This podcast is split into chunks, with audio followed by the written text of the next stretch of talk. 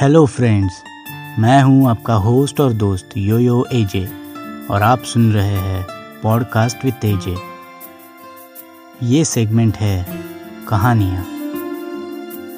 आज मैं आपको एक ऐसी कहानी सुनाने वाला हूँ जो आपके दिल को छू लेगी।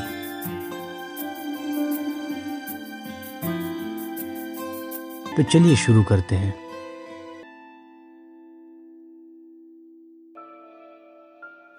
एक 21 साल का लड़का, जिसका नाम है रोहन। अभी अभी नई नौकरी लगी हुई है। नए शहर दिल्ली में आया हुआ है, अपनी माँ के साथ। उसके माँ ने ही उसकी परवरिश की है, क्योंकि रोहन के बचपन में ही रोहन के पिताजी की मृत्यु हो गई।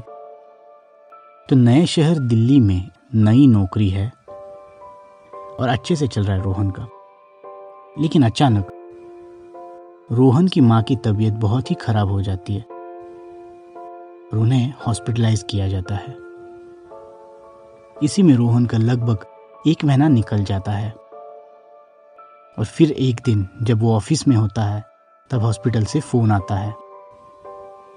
कहा जाता है कि माँ की तबीयत बहुत ही ज़्यादा खराब है और उसे आईसीयू में शिफ्ट कर दिया है। और रोहन को हॉस्पिटल में बुलाया जाता है। अब रोहन बहुत ही ज़्यादा डिस्टर्ब्ड है, क्योंकि नौकरी नहीं है लीव्स मिल नहीं रहे हैं। ऑफ़िस से रोहन निकलता है और सीधा मेट्रो स्टेशन पहुँचता है। मेट्रो का इंतज़ार करता है। दो ही मिनट में मेट्रो आती है। मेट्रो में बैठ जाता है। दोपहर के एक बजे का समय है, इसलिए मेट्रो में ज़्यादा भीड़ नहीं है। रोहन बैठा हुआ है। और गहरे सोच में है। क्या किया जाए? सामने बड़ा सवाल। नई नौकरी है और इधर माँ की भी टेंशन है। शहर भी नया है। बहुत सारी परेशानियाँ। उतने में अगले ही स्टेशन पे, मेट्रो में, एक आदमी और उसके दो छोटे बच्चे आते हैं।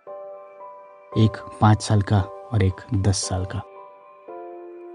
वो बच्चों के हाथ में गुब्बारे होते हैं और वो जैसे ही मेट्रो में आते हैं हल्ला मचाना चालू कर देते हैं। गुब्बारे के साथ खेलते रहते हैं। कूदते हैं, हँसते हैं, यहाँ वहाँ भाग रहे हैं। रोहन इनकी आवाज़ से बड़ा परेशान हो जाता है। उनकी तरफ़ एक बार देखता है।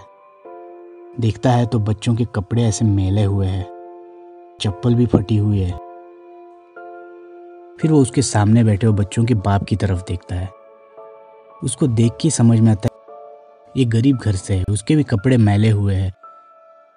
पाव में चप्पल भी फटे हुए हैं।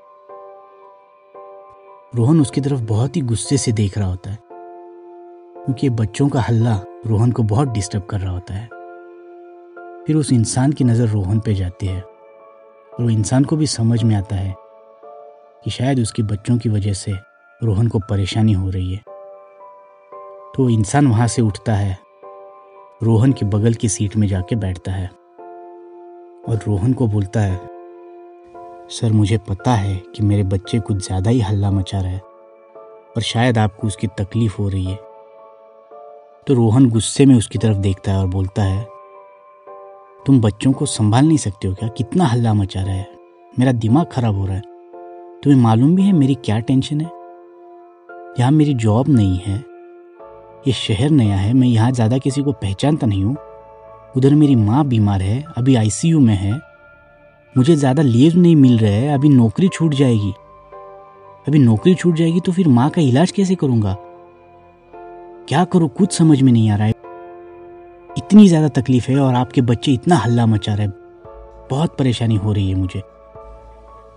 उन्हें थोड़ा चुप कराइए। ऐसा बोल के रोहन अपना सर पकड़ के बैठ जाता है। फिर वो इंसान रोहन के कंधे पे हाथ रखता है और बोलता है, देखिए भाई साहब, मैं बच्चों की तरफ़ से मैं माफ़ी मांग लेता हूँ। फिर रोहन वापस गुस्सा होता है और बोलता है, तुम लोगों को अगर बच्चों को संभालना नहीं आता है, जैसे संस्कार नहीं दे सकते हो तो बच्चे पैदा क्यों करते हो? फिर कुछ समय के लिए कोई किसी से कुछ नहीं बोल रहा होता है। थोड़े समय के बाद में वो आदमी रोहन को बोलता है, सर, मुझे आप सही में माफ़ कर दीजिए। लेकिन मेरी मजबूरी है, सर। मैं उनको कुछ बोल नहीं सकता हूँ। हुआ ये है, इन बच्चों की माँ, यानी मेरी पत्नी, एक हफ़्ते से सरकारी अस्पताल में एडमिट थी। आज सुबह ही वो हमें छोड़ के चली गई है। मेरे बच्चों को पता नहीं है अभी तक कि उनकी माँ अब नहीं है। लेकिन जब अस्पताल में जाएँगे तो मुझे नहीं पता वो कैसे रिएक्ट करेंगे। जब उनको पता चलेगा कि उनकी माँ अब इस दुनिया में नहीं है। और मुझे ये भी नहीं पता कि इसके बाद में मैं अपने बच्चों को ऐसे हँसते खेलते हुए कब देख पाऊँगा। इसलिए आज मैं उन्हें कुछ नहीं कह रहा हूँ। ये सुन के रोहन सुन्न हो जाता है। उतने में एक स्टेशन आ जाता है। वो आदमी बोलता है, चलिए सर, मेरा स्टेशन आ गया। मैं निकल रहा हूँ। हो सके तो हमें माफ़ कीजिए। और वो अपने बच्चों को लेकर निकल गया। रोहन मेट्रो की खिड़की से बच्चों को देख रहा है। लड़के अभी भी वहाँ पे मस्ती कर रहे हैं। उछल कूद कर रहे हैं। गुब्बारे के साथ खेल रहे हैं। लेकिन अब रोहन को उन पे गुस्सा नहीं आ रहा है।